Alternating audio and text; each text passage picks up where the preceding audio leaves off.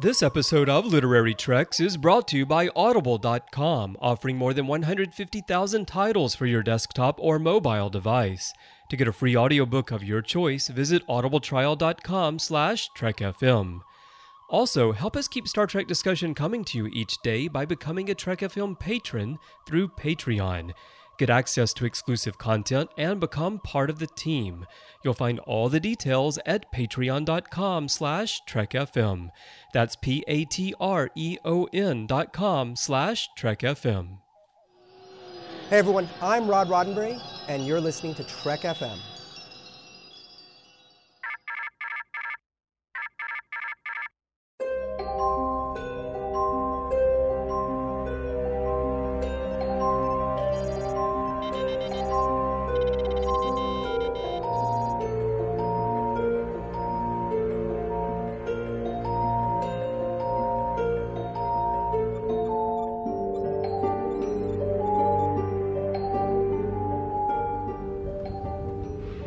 These books?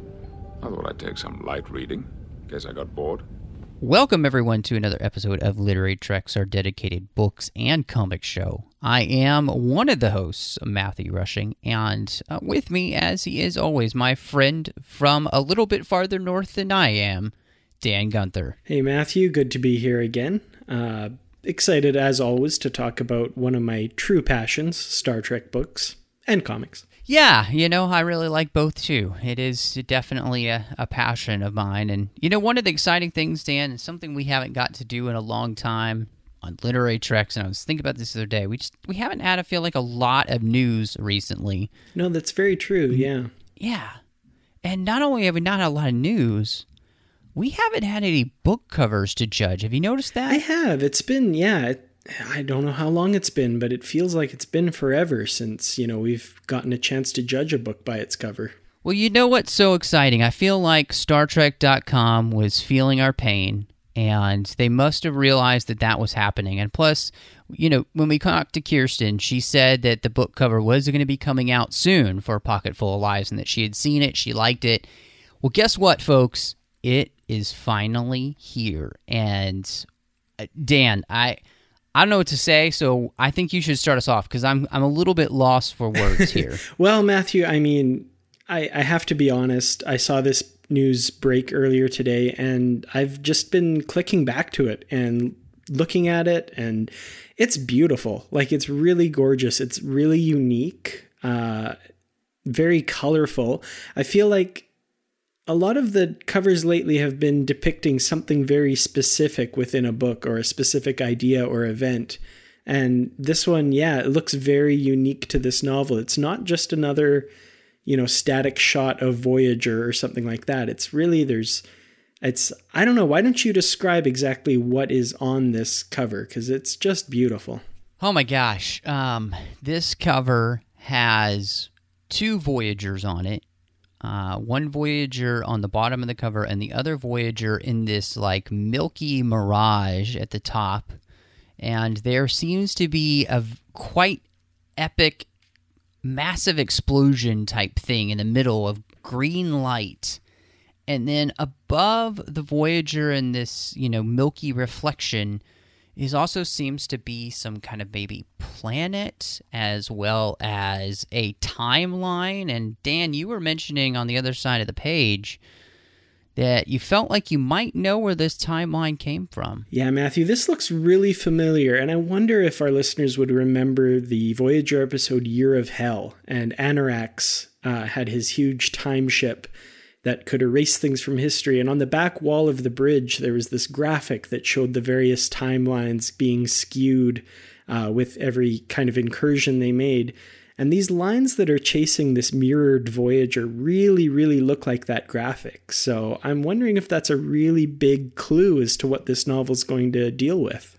Well, you also mentioned, Dan, something else about just the blurb we got here. Why will you read that for everybody and then give everybody your thoughts on that? Because you were kind of blowing my mind before. I mean, uh, you were you were pulling some things out that I just wasn't remembering. All right, for sure.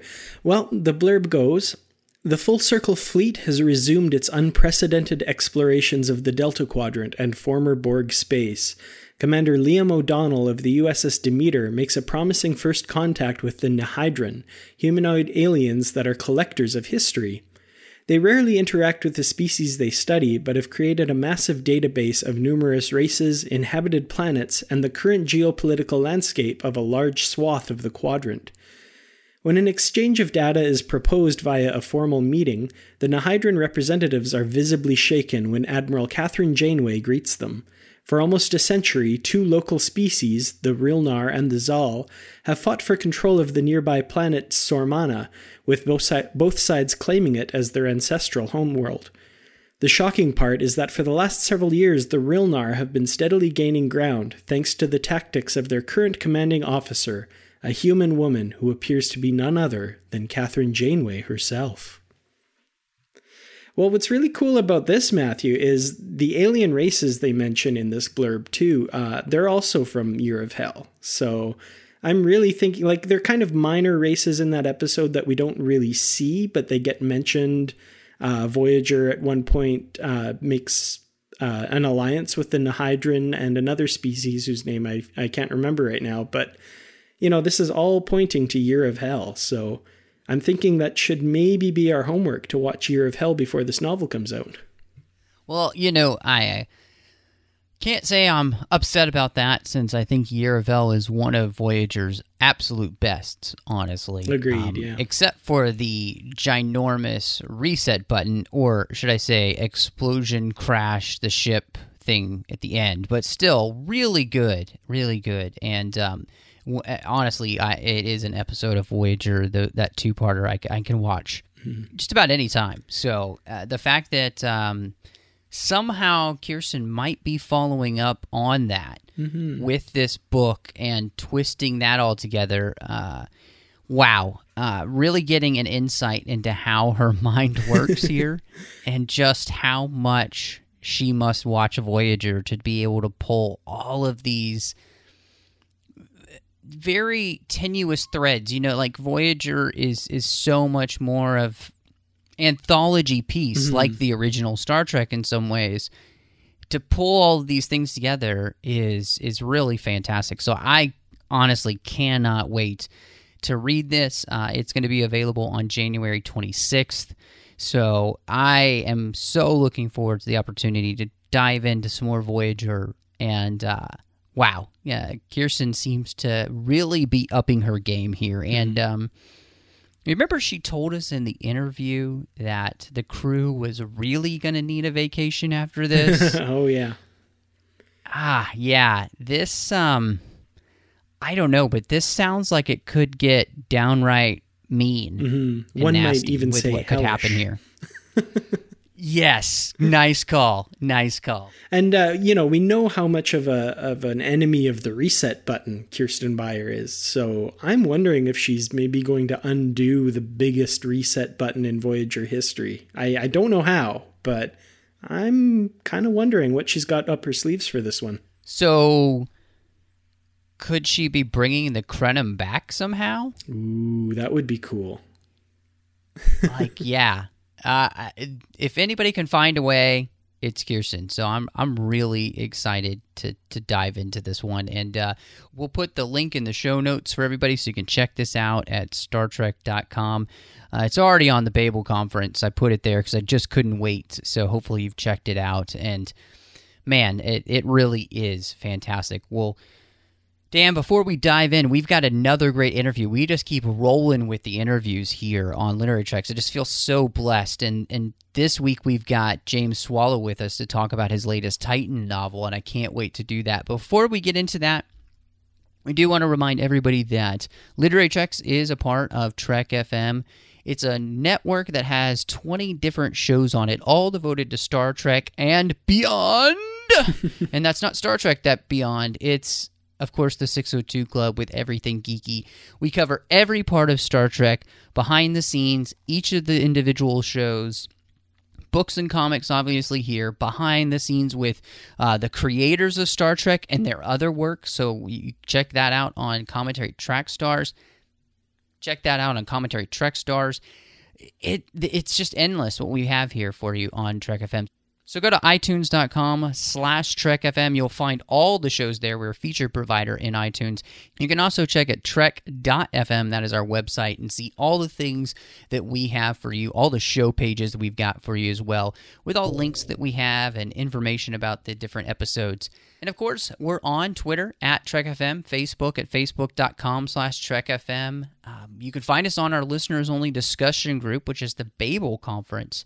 Just type Babel into the search field on Facebook or click discussion on any of the menu bars at Trek.fm, our website.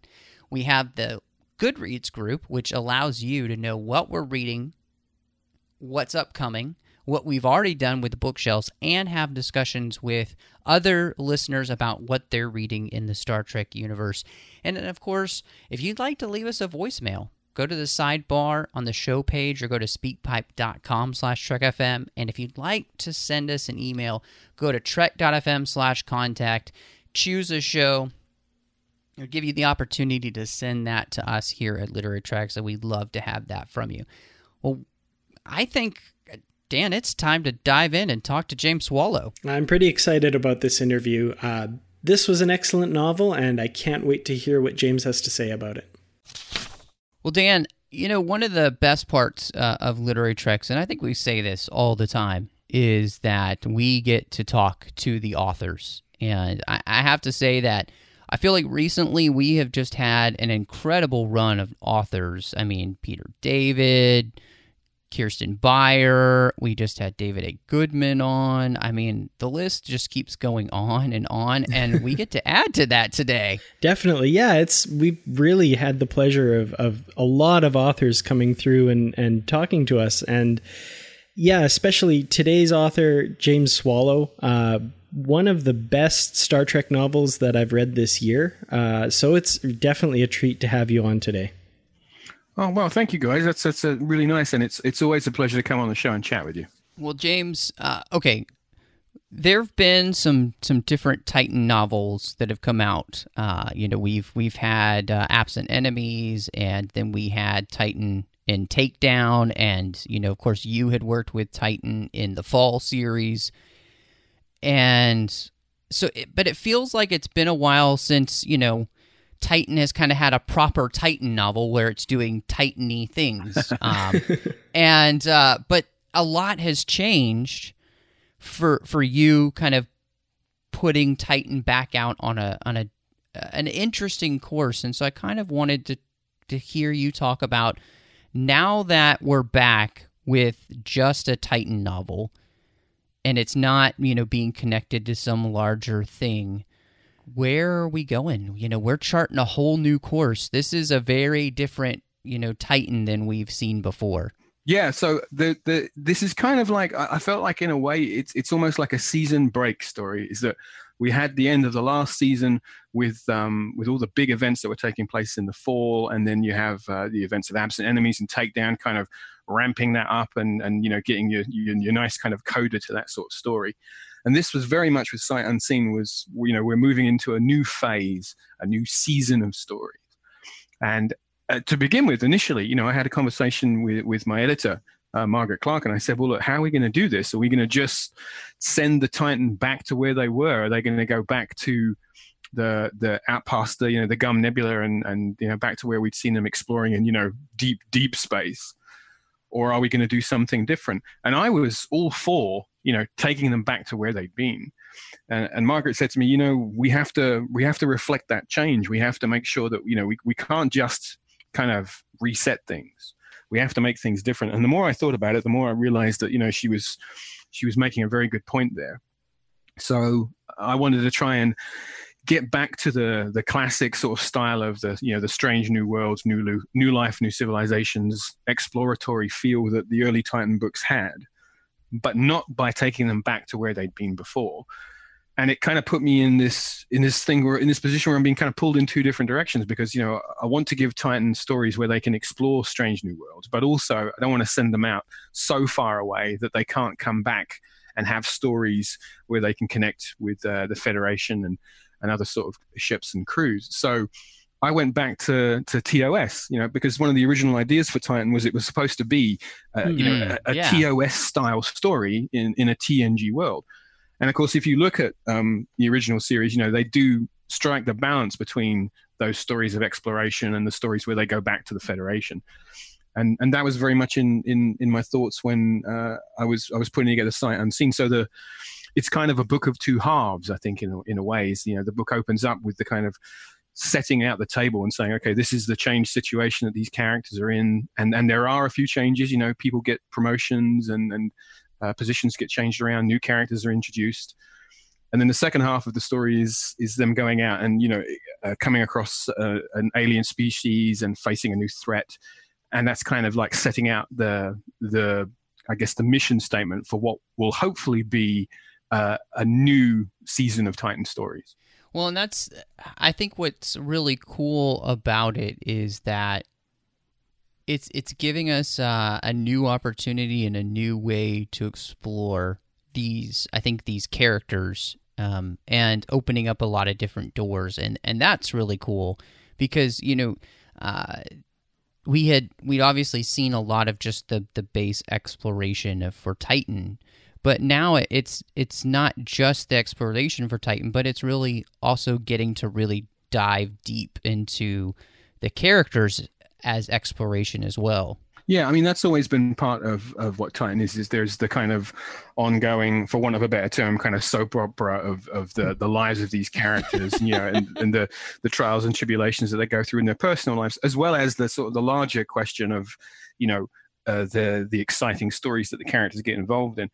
And that was very much something that, that I wanted to play with in this story. So, you know, there is a kind of C story in here, which is about some of the characters, you know, saying, well, you know, this is my personal circumstances and, and these circumstances are changing and I'm going off in a different direction. Something that I'm very fond of as a writer is, is the, is mirroring in stories, is having a kind of micro story and a macro story and having each story reflect an element of the other, even if they are about completely different things. When you drill down, the idea of the story is, is the same. And I think that's very much going on all through all of the subplots in Sight Unseen. It's characters being put in new circumstances and having to deal with those circumstances. And then at the end of those stories, saying, well, okay, I am going in a new direction now. You know, two of those characters that and and character arcs um, that really are changing and and growing are Riker and and Vale, and you know they have some things to get used to that they weren't necessarily thinking were coming just yet. I mean, Riker obviously still dealing with his promotion to being an admiral, uh, and trying not to be a badmiral. Yeah. Uh, which great reference there. Love to- that that to- term was in there. That was great. And you know, Vale has always wanted to be a captain, but I don't think that she quite thought this was what it was going to be like. Yeah, and and I, I totally wanted to do that. That's, you know, the, the the thing that Riker goes through in in Poison Chalice, which is where you know, kind of right, you're an admiral now, and he's like, wait, what? You know, and and he doesn't get a chance to sort of think about how he's going to deal with it. In a way, he kind of forces Vale to go through the similar situation where he says, you know, you wanted to be captain of the ship, well now you are, and you've got to deal with it. And and it's the thing that she's always wanted, but she didn't want it like this and there's a you know some some of the events that take place through the story put her right at the sharp end of what it means to be a commanding officer and sending people into harm's way. And she has to deal with it and she doesn't really get time to think about it. And i think what really attracted me to the idea of of putting those two characters in that situation is it takes a relationship that we've already seen and developed which is Riker as the commander and Vale as the first officer and it puts them in a completely new situation where it's mm-hmm. still, you know, he's in charge of her and she's a lower ranking officer. But now the power dynamic has changed because it's Vale's ship. And so, you know, technically she has the last word, but Riker is on board that vessel and he's using it as his kind of mobile center of operations in his new role as a as a kind of admiral of, of the of the sector. And new tensions are coming up.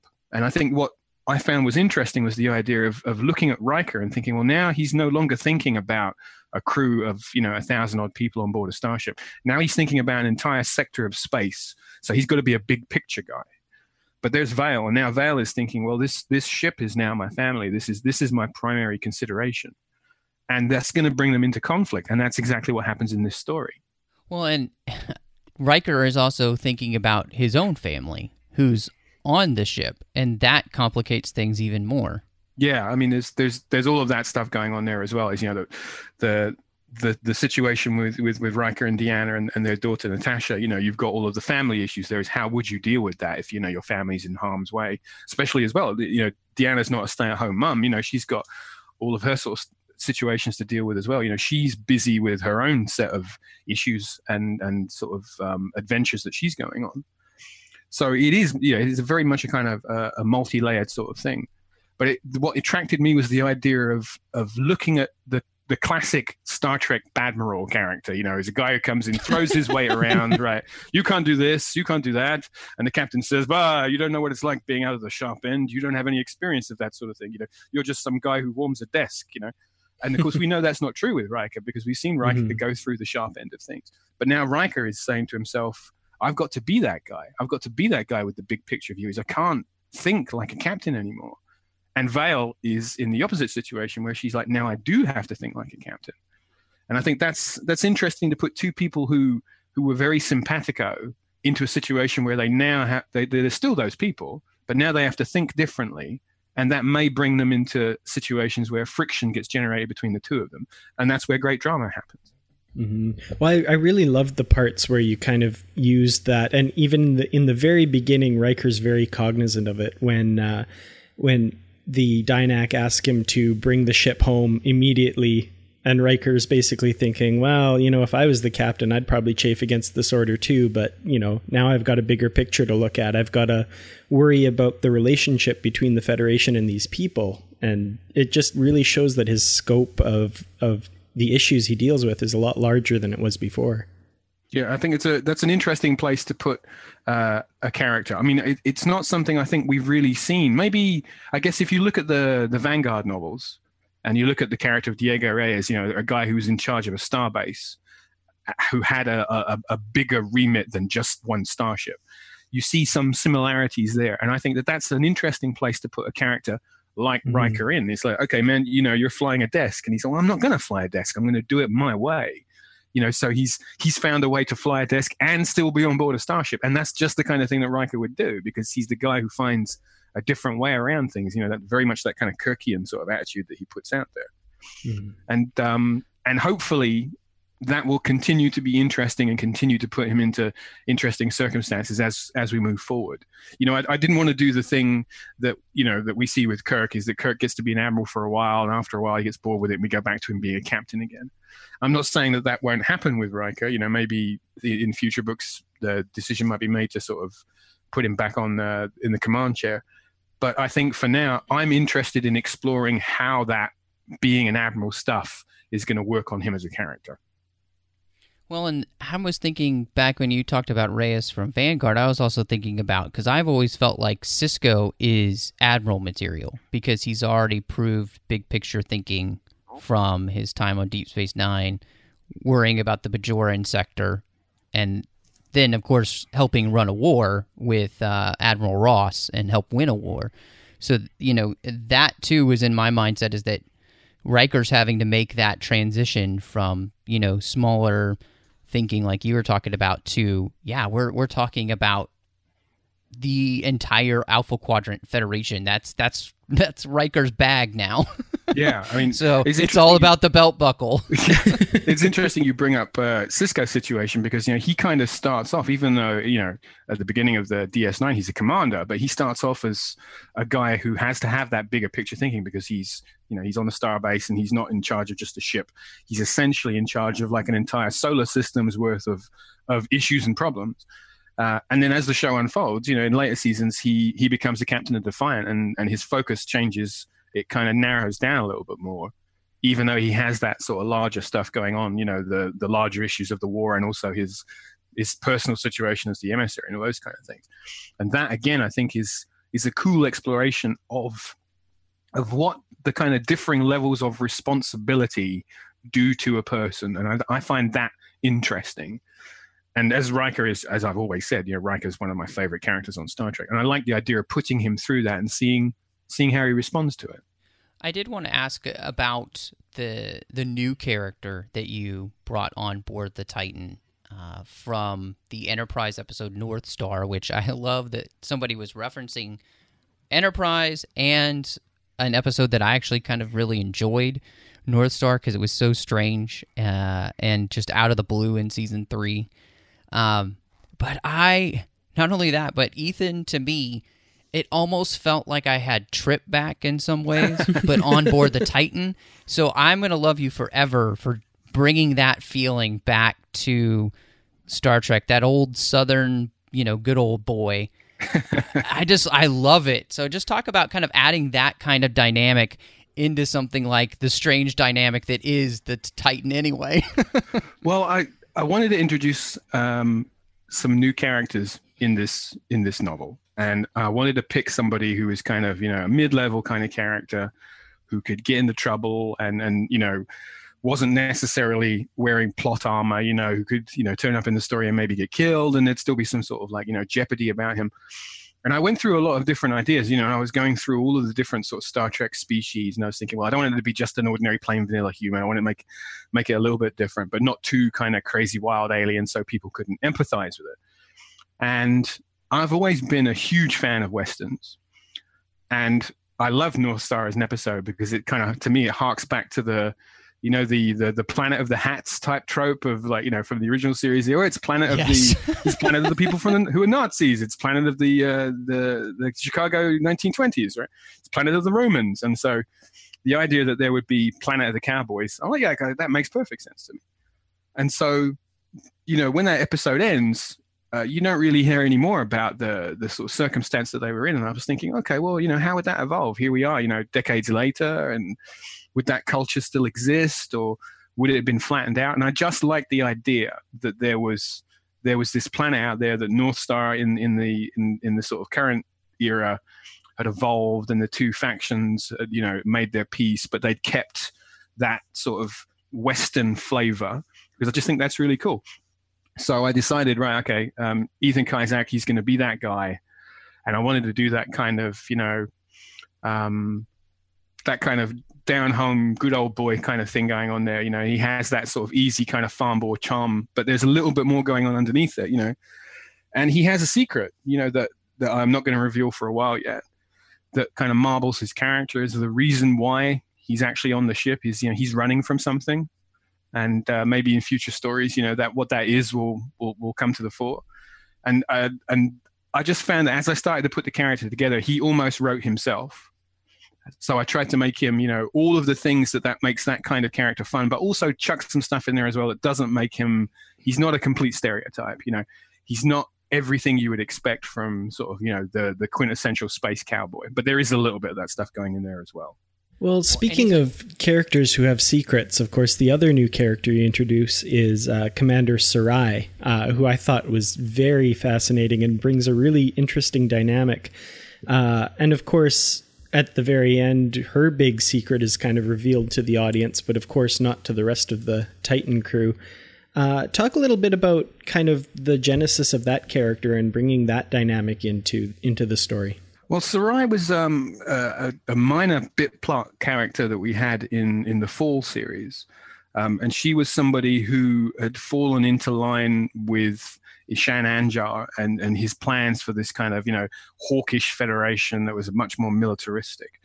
And um, I think I'd, I'd done a few little bits and pieces of, of stuff with her, but it was Dave Mack who'd done the most with her in, uh, in his novel. And I can remember chatting to him about her and saying, you know, I'm, I'm, I'm thinking about introducing this new character uh, as the as the first officer um, for the for, for the ship. And I'd been looking around, saying, who have we got who's just kind of lying around, who hadn't been used, who I could put in. And I came across Sarai and I thought, she's perfect because immediately anybody who's read The Fall will characterize her as a bad guy. And I thought that to me is interesting. Is if I take that character and put them on the bridge of the ship in a command position, they've got immediately got a lot of baggage to deal with because of the fallout from the fall. You know how all the other characters on the ship are going to deal with it. All of the readers are going to come to it with baggage, with kind of preconceptions about who she is. And that to me is fun because I can play with those preconceptions and, you know, maybe prove some of them true and then prove that, you know, some of them aren't, that you don't have the full story. And David done a really good job just kind of setting her up with all this backstory. And I remember I called him and I said to him, "Look, how does how how are you planning to run this? Are you going to do some stuff with this character in one of your novels?" And he said, "I hadn't really thought about it." So he basically you know, gave me his approval to to take it on. And he uh, he was saying when he wrote her in the first scene she when she appears a lot of the backstory stuff he said just kind of came out of the ether as he was writing it. You know it wasn't planned. It was just like oh this makes sense that she, you know she had this you know event that took place in her past and that you know that she'd been in starfleet intelligence and that she you know had a captain's mast and been you know put put up in, in front of uh, a, a tribunal for events that had taken place. So she was carrying this this kind of dark event in her past and all of that to me is great grist for the character mill so I wanted to take this character who has this massive chip on their shoulder about what's happened to them and put them on the bridge of, of Titan, where everybody on Titan knows each other very, very well, and they're all like, you know, a well oiled machine, and then just throw somebody into that group who no one likes and say, you have to work together, and then force them into a situation where, you know, they have to do what they do. Um, and Sarai just, you know, she she came together really well. I mean, she's just like kind of unrepentantly who she is. And if you don't like her, she does not give a damn. It's all about, you know, I want to get the job done and you know I've, I'm, you know this kind of like you know the, this ice queen sort of character she's very cold and unfeeling but of course that's not really all she is you know she's she does have there's more going on underneath that and maybe we're not seeing who she is right now but there's a lot she she has a she has an interesting road to go down i think and that's what i find interesting about her is she's a character you can put into a situation and every scene she's going to be in she will grow and change for the reader we don't know that much about her so there's a lot of there's a lot of um, there's a lot of places that she can go, and I like that about the character. Well, and super spoiler alert for everyone here because uh, I'm going to talk about the very end of the book with James here. You give this mystery that she's on the ship to watch Riker and Vale, and it, we don't know exactly who she's reporting to. We can only speculate, but oh, man, it, it's it's adding another layer to. Is she reporting to somebody in Starfleet? Is it it who? What is going on here? And are we gonna? Has, has Starfleet not learned its lesson yet? or is something else going on? Yeah. Yeah, exactly. Like we just you have opened up a serious can of worms, my friend. oh, that's that, and that's exactly the point of it. You know, is that I mean, through the course of Sight Unseen, you know, Sarai does grow as a character. You know, she does some of the rougher edges do get softened, not a lot, just a little. Um, but I wanted to show her, you know, as somebody who's, you know, she's all about her duty, and and that's what that scene is about. Is that you know she's she has this clandestine mission while, while she's on the ship is not only to do the job that she's there to do, which is be first officer, but she's also reporting to somebody. And that kind of spun out to me of the idea that when the events of the fall kind of coagulated and, and every, everything started to kind of go back to normal, you know, there would be people inside and outside Starfleet who would not be happy with the way that the chips fell. And I think there's even a moment where um, Vale is thinking about why was I given Sarai? You know, why didn't I get the opportunity to choose my own first officer? Because the hint is there is that she probably would have promoted Tuvok up to the mm-hmm. position of first officer. And um, and I think she kind of looks upon this and says, well, maybe it's because because of all the things that we did, all the times that we kind of pulled on our leash a little too hard, and now maybe this is somebody kind of saying, we're watching you. You know, we put this person on your ship, and if we hadn't put this person on the ship, maybe you would not be captain. Maybe you would be in a much more unpleasant situation. And I think hmm. Sarai, in some ways, is a is a kind of um, an indicator for the other characters. Is like not to you know you watch what you're doing because there's somebody on the ship who's keeping an eye on you. It reminds me of two different things. One is the the political situation uh, in Star Trek Six, where there is a you know a faction of Starfleet that obviously doesn't want peace with the Klingons. But then at the same time, Sarai also kind of reminds me of like the Hunt for October with the political officer that you yeah. would have to have on a ship uh, when you know uh, you're in the Russian Navy or any part of the military. You would have that loyalty officer almost, and that's that's the other thing she reminds me of. And it's it's like a scary thought that that Starfleet has introduced. You know, loyalty officers into the ranks, uh, at least here on Titan. Yeah, there is a little bit of that stuff going on. I mean, Hunt for October is one of my favorite novels, you know, and I like I've always liked the idea of the political officer, and in a way, I've always thought that that's kind of like the job the diplomatic officer or the ship's counselor performed, you know, which was, you know, like a morale officer, making sure everybody's happy, whereas a political officer kind of like, you know, is a little bit more serious about making you toe the line, you know, and Mhm. making sure that you, you salute the right way and, and sing the right, um, you know, national anthem and that kind of thing. But yeah, I think that all of that is, is stuff that falls out of the fact that what we're dealing with in the Federation now in the novels is a post-war society. Is that we've gone from this massive Borg invasion and then the you know the shake-up of the of the fall, and you have this generation of people who've grown up in the ashes of that and are now kind of pulling themselves out of it. And you have that generation plus the generation that's you know experienced that and all the stuff that's come before. And there is tension between the two of them and and the society is trying to sort of find a, a, a new equilibrium. And of course, on top of all of that, they've got all the pressures from the outside as well, from the Typhon Pact and other species, and and then the new enemy that gets introduced in this book as well is they've got a lot of outside influences acting on them, and you know that's a that's a, a, a difficult sort of map for them all to navigate. And again, you know that's where great drama comes out. You put characters under pressure, and you see what pops out of it. Hmm, reminds me of the great Billy Joel song.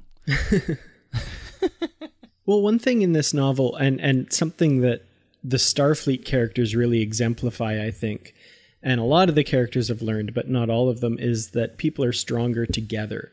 So you know, the Titan crew, the Dynak at the end realize this, and the uh, the rebel Solanae, whose name escapes me at the moment, um, they take that message to heart. Uh, but the Solanae are just really do not. And the sad part to me was that they could be helped by the Federation, but because of their xenophobia and their basically extreme superiority complex, they've ensured that that won't happen. I wondered if you could talk a little bit about the mindset of the Solanae and kind of the juxtaposition between them and the Federation characters.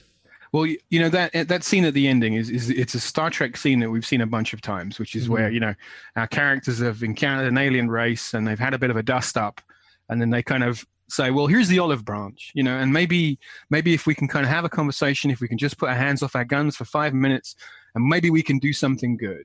And most of the time, because Star Trek is you know an uplifting uh, and generally a positive kind of situation, is the the answer is usually well okay we'll give it a go. And and that kind of happens in this book with with some of the characters. But with the Solanae i thought just for once let's have them meet somebody who says you know what? And they throw the olive branch back in their face and say you know what? No we hate you and we want to fight you. And and you know and like you say they are aggressive and superior and and they see you know they they've it's a society that's evolved to such a situation where they don't see other people as their equals. And you know sad to say there are societies like that in the real world. And i think you know part of star trek's job has always been to kind of hold this mirror up to the real world. So i wanted to show a little bit of that is what happens if you come across somebody who has extreme views that are so embedded that you have to confront the reality that you know what you can't change everybody's point of view. You can't Mhm. bring everybody around and sometimes you have to say you know well okay if if that's the way it's going to be then okay you know and but if you you know you and if you attack us we're going to have to defend ourselves. And that's the situation that you know the the Riker kind of lays it out and says well you know we we gave you the chance. And you know next time you know if you come at us we may not offer it to you again. Um, but that's leavened by the the fact that we have the the situation uh, with the the Dinak and the and the Siari who are the uh, the kind of the, the splinter faction and they are two species who you know are, are very much uh, on op- opposing sides. And by the intervention of the federation characters and by the experiences that everybody has is they get to an opportunity where they say look we can make peace here. We can work together. And so there is some sort of hope even though in this other situation you know things didn't go well. Well, and, I liked that you did that uh, with the Solanae, and because it it was a reminder that uh, you know Star Trek, as you said, it, it has this this goal of of pointing us and pointing out things that we need to remember uh, and need to be cognizant of that are in our world and have been in our world. And you know, the Solanae were a reminder of the worst like terror worst regimes that we've ever had and the things that still go on in our world you know uh, of seeing somebody as you know less than human even though they see them as less than Solanae so you can you can do whatever you want to them because they're they they're not a they're they're not a being worth uh, you know saving or or even talking to you know um, so it's just a lower form of being or heck you can just change the name and you can rationalize terrible terrible things. And I, I felt like that was such an important message even in today's world because that happens all the time. It's totally that. It's the you know what the Solanae are doing is is you know the the process of othering you know is that they're looking at mm-hmm. anyone who's not them and saying you you are less than us you you know you are worthless. And therefore as you say we can do whatever we like you know horrible terrible things unconscionable things because you know we have made this kind of mental distinction that you know you are less than us. And therefore as we see it, it it's not a problem for us to to behave in these in these terrible terrible ways. And they're justifying it by um, saying, well, you know, we're doing this in order to to save our civilization, even though in the course of the story, Riker says, you know, you don't have to do it this way. We'll help you find a different way but it's so embedded in in their culture that that they won't do it. And they've even, you know, to the point that they've hunted down people who don't agree with them amongst their own species and tried to eradicate that that kind of view. And uh, I think that that's, um, you know, as as you say, it is something that sadly we do see in the real world. But I think it also puts our characters in an interesting circumstance to have to deal with that kind of extremity of view in a way that is intelligent and reasoned and, and decent. Yeah, I think one of the most terrifying things in the book that I read was was when they were asked, "Why are you doing this? Why do you do this?" And the answer basically was because we can and we don't care. I mean, you know, the, if you go back to the original episode with the Solanae, you know, schisms, the, that's a very dark, scary, haunted house of a story, you know, and it and it deals with the, you know, it's it's the it's the alien abduction episode, right? And it's mm-hmm. And and that stuff is just man, super creepy and and so I wanted to you know tap back into some of that kind of element, you know, but also uh, touch on a, a, a, bunch of other questions about like you know what would motivate a species to do that to somebody else, but also to touch in on the questions about how it affects people who've had that happen to them. If you look at the characters of, of Riker and Rager in the course of this story, is you know they're the two characters on board the ship who had that experience back in the day on board the Enterprise, and they're both still carrying it around with them, and it colors their point of view. You know, from Rager's point of view, it's something that you know almost forced her out of Starfleet because it was so traumatic. Mm-hmm. And for mm-hmm. Riker, it's something that he's kind of put away in a box, and he thought, oh, "I've dealt with this," but he realizes that he really, he really didn't, and it's you know, it, it becomes more terrifying for him because this threat reappears, and at this time, it takes his wife and daughter. You know, and so it's for any sort of father and husband a, a terrible sort of situation to to come across. And I like the idea of, of, of putting him in a situation where, you know, he comes across a group of what he thinks are the beings who have abducted his family. And his first reaction is an aggressive one. Mm-hmm. And that's not actually the right reaction because it turns out the people he's talking to are not the people who did this. You know, and, and that's very much the salient lesson of like, you know, just because a dog bites you, not every dog will bite you.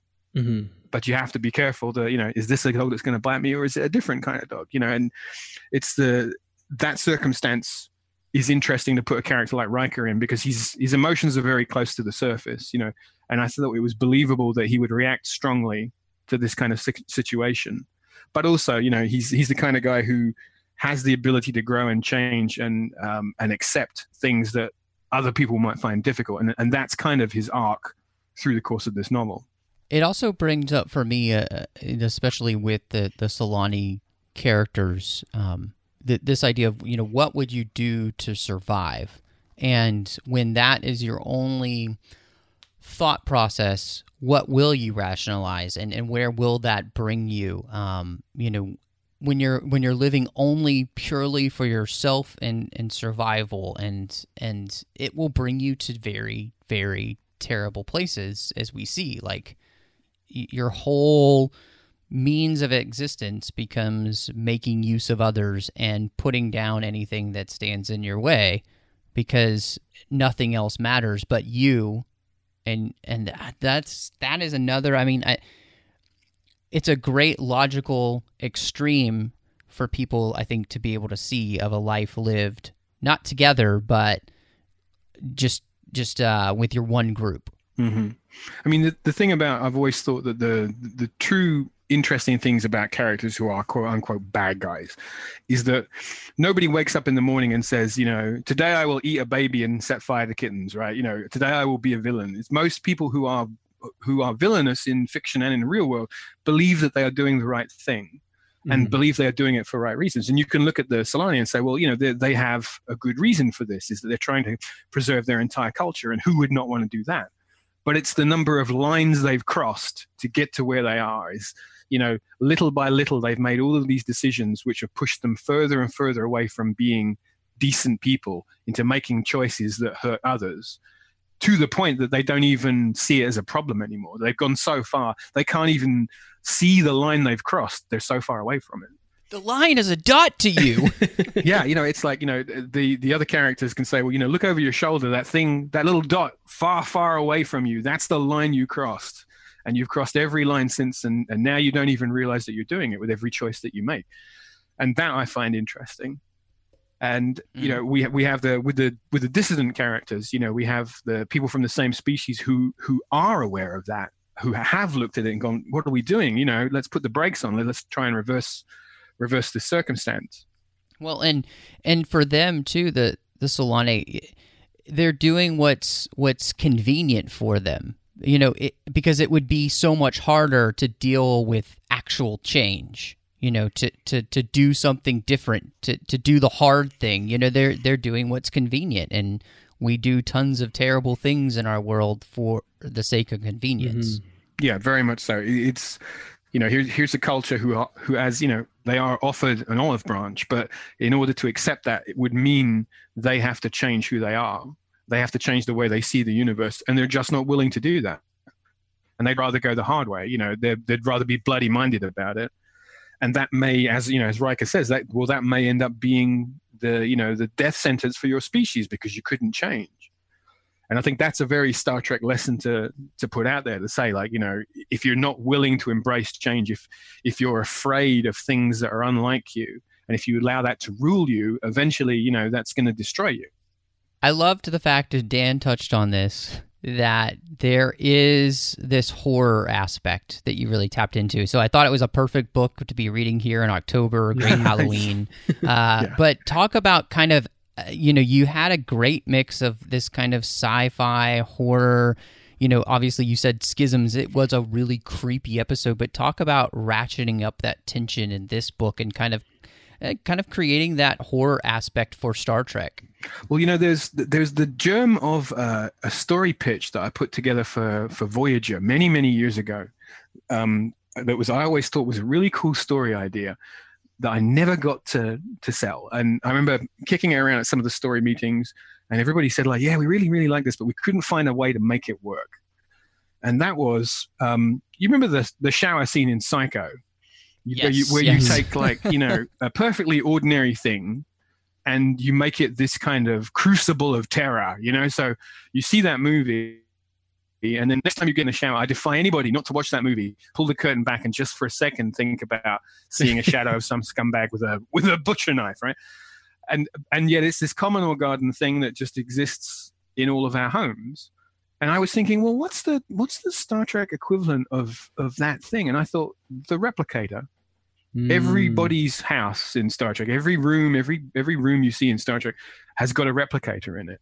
And it's just this ordinary thing that you go to and you get your cup of tea or grey hot, you know, and your jumja stick or whatever it is you want out of your out of your replicator. And I thought, well, what if that could be perverted in some kind of way? You know, it's it comes down to the kind of you know the killers inside the house already. You know, the idea that this thing that that you think is ordinary suddenly becomes a, a, conduit for, for terrible stuff to happen. And so there is this whole sequence where, you know, the ship's replicators are turned against the crew, this, this common ordinary thing. And it becomes very, very creepy.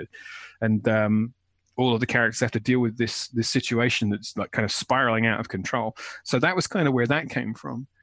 And also the, the idea of turning the enterprise a little bit into the sort of haunted house itself by, you know, making the, the, the ship lose power and it's adrift and everybody's separated and you have all these different characters in different parts of the ship who can't communicate who don't know what's going on having to deal with you know this, this threat that is you know in danger of basically taking over and destroying the entire vessel.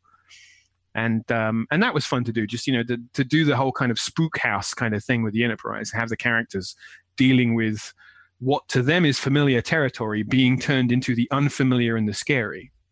That's that's such a a fun thing and I, again i just love that you know we're we're here in october at least when we're talking and recording when the book came out and it's just a, a perfect like halloween Mm-hmm. book for star trek to have at this point I guess it's kind of like, you know, imagine in your own circumstance if you were locked in your house, all the windows were blacked out, and your toaster started attacking you, right?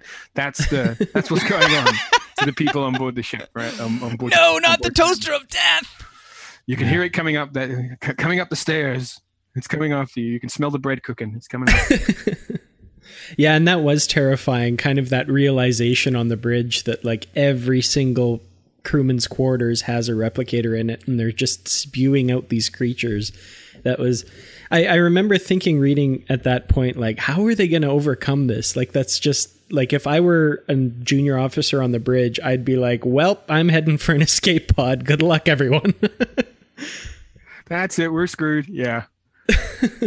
yeah, that was a. It was just a. It was a fun idea, and it, it came out really, really well. And I think it just um, some. You know, sometimes you have an idea and you can't find the right place for it. And that was, you know, I pitched it for Voyager all those years ago. But like any other writer will tell you, you know, never throw any ideas away. Always keep Mhm. them. And I knew somewhere I would find the right place for it. And then when I was writing this story, I was like, oh, this is it. This is this is how it dovetails with with this narrative and it fits nicely with the whole kind of the creepy vibe of, of the you know the schisms storyline and, and the Solanae, you know, touching on again that whole creepy alien abduction sort of thing. You know, I was looking at movies like uh, Fire in the Sky, um, Close Encounters a little bit, and also Mhm. um, Communion. You know, all have that sort of very spooky alien abduction thing going on. I wanted to I wanted to get that vibe because you know when you talk about alien abduction ideas, it's like, well, this is very much a kind of idea that's rooted in the real world in the present day. It's like you know we're talking about characters who fly around in space and meet aliens all the time, so Mhm. for them it wouldn't be weird. So, but how do you make it creepy? How do you make it scary? Yeah. And I always felt like Schisms was a really cool idea for an episode, kind of let down a bit by the kind of space fish monks that they did. And you know, I think if you if you read the uh, Larry Nemecek's um, TNG Companion, he talks a little bit about that story, and he said how you know that it perhaps wasn't shot in a way that made it look as scary as it could be. Mhm. But I think that there was definitely the germ of a very cool idea there. And, and they always said they were going to bring those guys back, and they never found a way to do it. So I thought this is a good opportunity to to bring these characters back. And it also dovetails nicely with the place that the characters are in at the beginning of the story, which is dealing with these new circumstances. And then suddenly we throw in this threat from the past, which Mhm. kind of throws all of that into sharp relief. That's something that I noticed, you know, that uh, recently with uh, Titan, they've been dealing with some old TNG nemesises. You know, uh, the same thing happened in Takedown as well. Um, for for you, I'd love to kind of hear about the idea of bringing back things and how do you balance that with the new things you create and bringing back old things and making it feel organic and not like oh they're just you know running out of ideas or something like that Sure. Well, the uh, there, there's that kind of you know Trek nerd kind of impulse where you kind of go, "Oh, those were really cool. I'd love to see those guys again." And it's, but you don't want to keep doing the equivalent of like a greatest hits collection, right? You know, here's the same song you heard before, just played slightly differently. You know, you don't want to do a cover version of the same story. Mhm. So the the key thing is is is to sort of take that idea. I mean, you, you know, you talk about Takedown as a good example of it as well. Is he doing the John Jackson Miller? They're doing exactly the same kind of thing. I think coming from the same place as me, is saying, okay, take this idea that was a great story that left this door open, and say, well, let's go back to that place. Uh, and let's explore some of that, but let's do something new with it. That's the key thing. Is like you know, open it out. Don't do the same thing Mhm. again. Bring something new to it, and then uh, leaven that with with some new story elements as well. So it's not like you're doing the same thing all over again. It's like you know, so you shine a different light on the existing element, but you add something new to it that you broaden it out.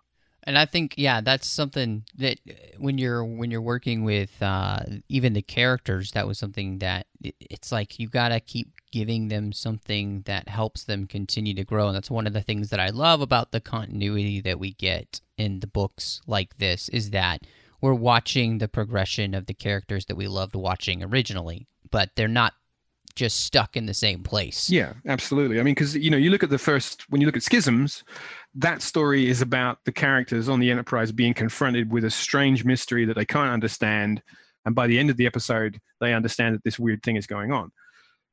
In Sight Unseen, what you have is characters being confronted by a strange mystery and then understanding that it's something they've encountered before, but it's completely different from from what their experiences were and so they think oh we know what this problem is we know how to deal with it. And of course the kicker is actually no you don't. This is completely different from what you thought it was.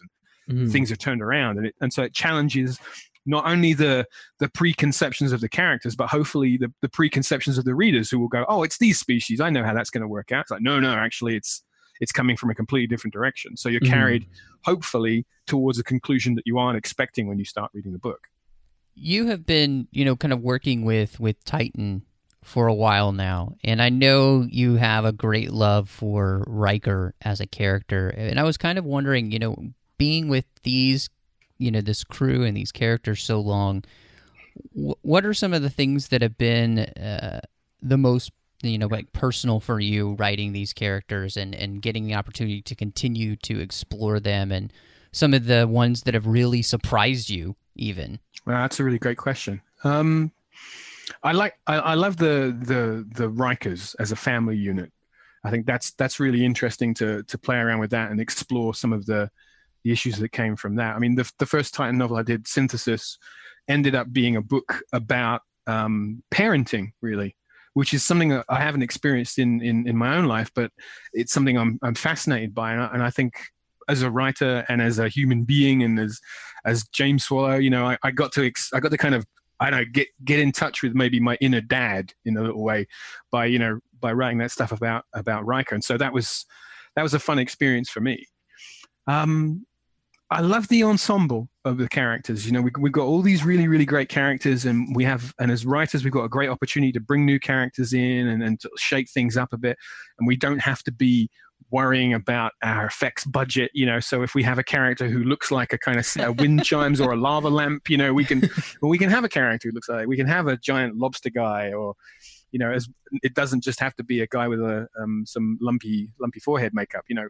And and once we get into all those ideas about strange alien species and and how they interact with species who are like us that's fascinating to write about. And to me it feels very Star Trek. Is you know the idea of of Titan being this microcosm of the Federation is that the most species diverse ship in the entire Federation, and that it's almost you know I think I I, I have Riker say this in um, articulating it in, in a speech he gives at the beginning of the book, where he says how Titan is almost like the, the, the exemplar of that ideal, and that you could park that starship in orbit around any planet and say, you know what the Federation is? It's this. These people, come and look around this ship. Come and see how all these different disparate groups from different worlds all work together. This is what the United Federation of Planets is. And I love that ideal. And that's, to me, feels like it's something that's the very core of Star Trek, that that ideal marbles the entire the entire saga through every single series. And Titan, you know, puts that front and center, and that is really really fun to write. And I never get tired of that idea. Well, with this novel, you've set up a lot of new elements for Titan going forward. And I'm just curious uh, where do you see Titan going from here? And will you get an opportunity to chart that course? Another good question. Well, you know, um, when I finished writing this, the, one of the things I did for myself is I, I kind of made up a, a bunch of notes, a sort of direction document for you know what I think would be interesting, and uh, you know a few ideas about well maybe I could do this and maybe I could do that. I mean you know there's I haven't been commissioned to write another Titan novel yet. I don't know if if another if another author is going to be brought in, you know, because it is a multi-author series, and, and it may be somebody else who picks up the next story. Um, I certainly do have some ideas. In fact, in, in the last sort of couple of weeks, when I this this is the kind of thing that always happens, is I'm working on one particular project, and ideas for a completely different project will start buzzing around inside my head and taking up all my brain space. and I have been thinking about an idea for uh, another Titan novel. So I'm just kicking that around so far. I don't have the whole thing yet, but I have an idea about what I'd like to do next. Um, and I think there are a lot of interesting places to go. You know, like I say, I, have put them close to the Federation, but not too close. So we can still do. We've still got the whole kind of toolkit of stories that we can do. So we can we can do weird alien stuff. We can do Strange New Worlds. We can do a story where the characters can come back to Earth if they need to, or to a you know a planet that we're familiar with. And I think that's uh, that's a great place to put them in because it gives them a lot of opportunities and a lot of uh, possible avenues to travel down. Well, you have been working, I, I, know, on some really cool things. And so everybody obviously needs to go out and get a copy of this because it's a it's a great book. But I wanted you, you to be able to share the other things that you've been working on, what's out there. Um, I mean, you've been doing some really fun things with. Uh, you've been working with Disney Infinity and their Star Wars property. So, yeah, tell everybody about the other things that you've been working on and things that they can find out there and what's coming up next for James. Uh, well, the the the Star Wars stuff that's been an absolute blast. I mean, um, uh, you know, as as a sort of forty something nerd, obviously I am a child of the Star Wars generation, and I've always wanted to write something officially Star Wars. You know, I've, I've worked on some uh, licensed magazines and publications back in the day, but I've never got an opportunity to write, um, you know, fiction for for the Star Wars universe. And uh, for those of you aren't familiar with uh, Disney Infinity, it's it's basically everything that Disney owns every every different world. So marvel comics star wars and all of the disney characters it's a it's a game for a family game that enables you to to get these characters these kind of toy figures that you place on a little platform and they appear in a video game and you can play through these narrative play sets and you also have this kind of digital lego kind of minecraft style system where you can build your own levels and there's a huge community of people of all ages who who build these incredibly complicated sort of um, mini games. It's really really amazing, fantastic creativity, and it was really fun to be a part of that. I worked on a playset called Twilight of the Republic, which is based on the uh, the prequel trilogy and the the Clone Wars cartoon series. And I also did some work on the uh, Star Wars Rebels characters, writing dialogue for for all these characters as they appear in the game. And it was um, I had an absolute whale of a time, I've got to say. I worked with a great studio here, a bunch of guys called Ninja Theory, based here in Cambridge. Uh, really, really clever, really, really talented guys, fantastic game programmers.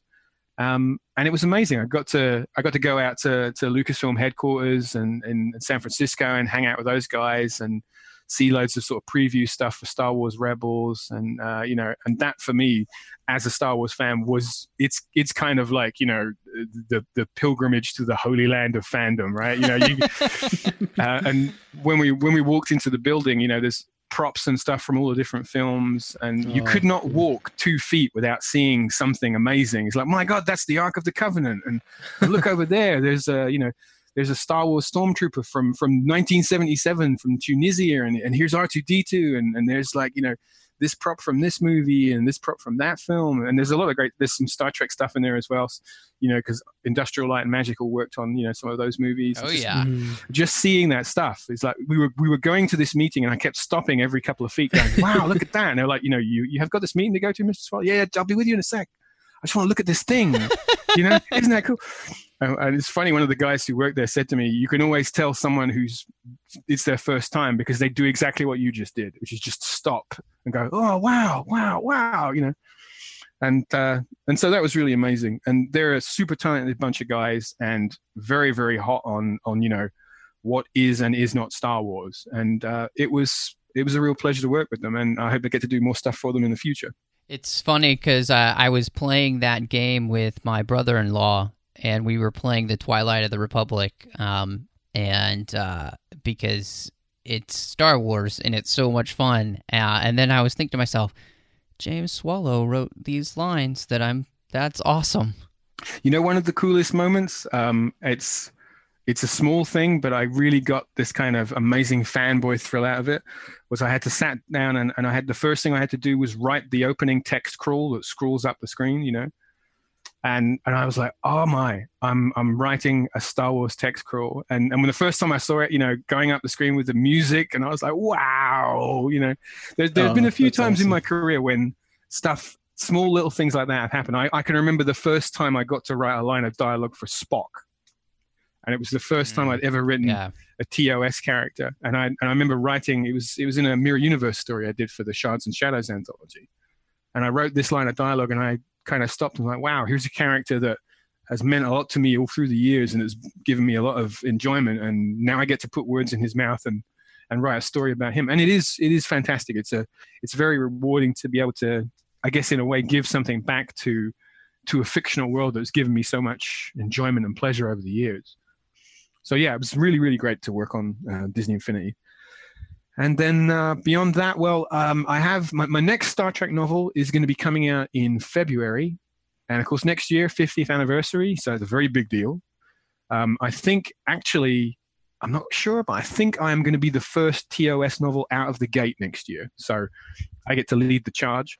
And just Mhm. this week, I got to see the cover artwork for it, and it's Ooh. very cool. Oh, nice. Yeah, I'm really, really pleased about it. I think um, StarTrek.com are going to do like a, an exclusive cover reveal sometime soon. But it's really, Cool. really nice piece of artwork. Great, you know, great classic Starship style cover on the, you know, and that book's called The Latter Fire, and that's set um, at in the in the kind of the last couple of years of the um, five year mission. So it's sort of at the end of the third end of the three years of the live action show, beginning of the two years of the animated series. So there's a kind of little bit of crossover going on there, and uh, and that was a lot of fun. That was me kind of, you know, ticking off a box on my uh, writer to do list, which is you know to write uh, what I think of you know the classic era TOS story that has that kind of larger than life brassy sort of fun action adventure stuff that to me was the, the the classic Trek stuff that I grew up enjoying. So it's very much in the mold of, you know, the Doomsday Machine, the Immunity Syndrome, those kind of stories. Um, and and that was a lot of fun to do that as well. You know, I had a great time when I, I wrote one scene where Spock actually gives somebody a neck pinch, and I was like, oh, I get to write a neck pinch scene. That's so cool. Because and it was something I, I- I hadn't even written it into my notes. And I was like, oh, I have to have this happen. How does that work? And I was like, oh, I can write a neck pinch scene, and it's not it's not contrived. It actually makes sense. And that was so that was really great to do that. I, I had a great time with that. Um, and beyond that, um, a couple other video game projects which I can't really talk much about. Um, and next year, uh, also releasing on the same day as The Latter Fire is uh, Deus Ex Mankind Divided, which is uh, the new video game in the Deus Ex series, which I also have been doing some writing on. And then beyond that, just a few other short story projects. But if um, you know, as always, if uh, if you guys want to keep an eye on my um, Twitter feed and my um, my um, social media pages, um, I will talk about everything I'm working on because you know me, I'm super enthused about being a writer and I love talking about my work. Yeah, uh, why don't you let uh, our listeners know uh, what your Twitter handle is and where they can find you online? You can always find me on Twitter um, at JM Swallow, where I uh, attempt to be witty and clever, and occasionally will post pictures of interesting things I've seen. Um, and um, I'm also on uh, jamesswallow.blogspot.com, I think it is. Uh, you can find me there at that on, on my site. Again, don't post as much as I should do, but occasionally I, I put up stuff about new releases and sometimes run competitions and that kind of thing. James, I love when you get to come on and and talk Star Trek. It's it's always so much fun, and uh, I really appreciate you being such a great friend to the show too. Um, I, I really wanted to thank you for the kind words you had for uh, the network and the show, and, and what you did for uh, Christopher Jones uh, in this book, uh, and giving him uh, his own ship, which is awesome Very cool. uh, yeah. making him a captain. so that that kind of thing, um, I, it just it warms my heart when when the authors uh, do that kind of stuff. And and uh, you've been a really special friend to us, and I really just wanted to say thank you. Well, well, thank you guys. I mean, I, I really appreciate it as well. You know, it, it's it's it's it's so rewarding to have people like you and all the other guys out there who do the podcasts and and, and run the websites and stuff. Because as writers, you know, we do what we do, and we kind of shoot it off into the void and go, "Well, I wrote that. I think it's kind of cool. I hope people liked it." You know, and we don't really know it, but it's it's great to have the the support of the fan base and and to know that you guys enjoy what we do. Plus the thing is whenever i'm writing a crew for a ship and i, I always need people's names and i think ah who's the know, who, who to put down here? You know and and and uh, I, I you know i love listening to to literary treks anyway because you know it, it keeps me up to date on stuff that i haven't read and it's always fascinating to hear you guys, you know, picking over the minutia of these of these stories because we listen, we pay attention, right? You know, when you guys when you guys say something like kind of, oh, maybe this leads into this, you know, we're listening, going, hey, that's not a bad idea. Maybe I should do that. Or, or, or alternatively, we'll go, ah, oh, he's guessed. I've got to do something completely different. Right? Well, hopefully that doesn't happen too often. you know, oh my God, they've guessed the plot of the novel. It's like calling up, yeah, calling up the editor and saying, quick, quick, send it back. We have to change everything. Stop the presses now, that hasn't happened yet, as far as I know. But but yeah, it's so you know. Uh, thank you to you guys um, on on behalf of of all of the writers. You know, it's always great to have um, have the support of, of the fan base out there, and and also to everybody who who tunes in and listens and and, and buys the book. You know, because at the end of the day, all of us who work on the books, we are all fans. You know, and we're lucky enough to kind of get to do this stuff for a living, and it's nice to know that the stories we write appeal to other people other than just ourselves because we write stories that we want to see. I write the kind of stories that I like, and it's cool to know that other people like them too. Well, very much so, absolutely. And and it's just always a pleasure to be able to talk to you guys and, and have you on the show. Uh, so it's it's really special to be able to do this, and we really thank you for that. Well, thanks a lot. I I would like to. You know, it's a shame really that here in the UK we don't get to do uh, a lot of Star Trek conventions. Not we don't have hardly anywhere near as many of them uh, as you guys do. I did do a really great convention this year, actually earlier on, called uh, First Contact Day uh, with Una McCormack, and she and I are going to be going back and, and doing that again next year. And everybody's saying to me, "Come back to shore leave. Come back and do shore leave next mm-hmm. year." I did that a few years ago, and I would like to come back and and do that again, just to kind of fly the flag for the British contingent. Yeah, that would be great. In fact, I would love to get to shore leave sometime just because of the author contingency there. I, am always very disappointed that uh, Star Trek Las Vegas does not have a better relationship with the uh, Star Trek authors. Um, and has not made that a big deal since it's you know one of the few properties uh, that CBS is really carrying on right now. So definitely, uh, yeah. I've got to get to to shore leave sometime. Yeah, I could, let me just put that out there. Anybody, any uh, American Star Trek conventions who would like a British Star Trek author to come to your convention, please call me. awesome. That's it. Every convention out there needs to be paying attention. Absolutely. Get James because yeah, uh, well, and and I mean, have, as as getting to know you, we've we've talked so much about so much Star Trek, and and you can talk any part of Star Trek, and I think that's what would make you great for any convention to have. So, guys out there, get James. Thanks, boys. Thanks, James. Thanks have a, a great night. Cool. Well, Matthew, I mean, we have been spoiled uh, the last few weeks here, getting to talk to all these authors, and you know, today's discussion with James Swallow. Wow, what what an awesome person to be able to talk to, just about Star Trek in general, and about his work in this really great Titan novel we got this month.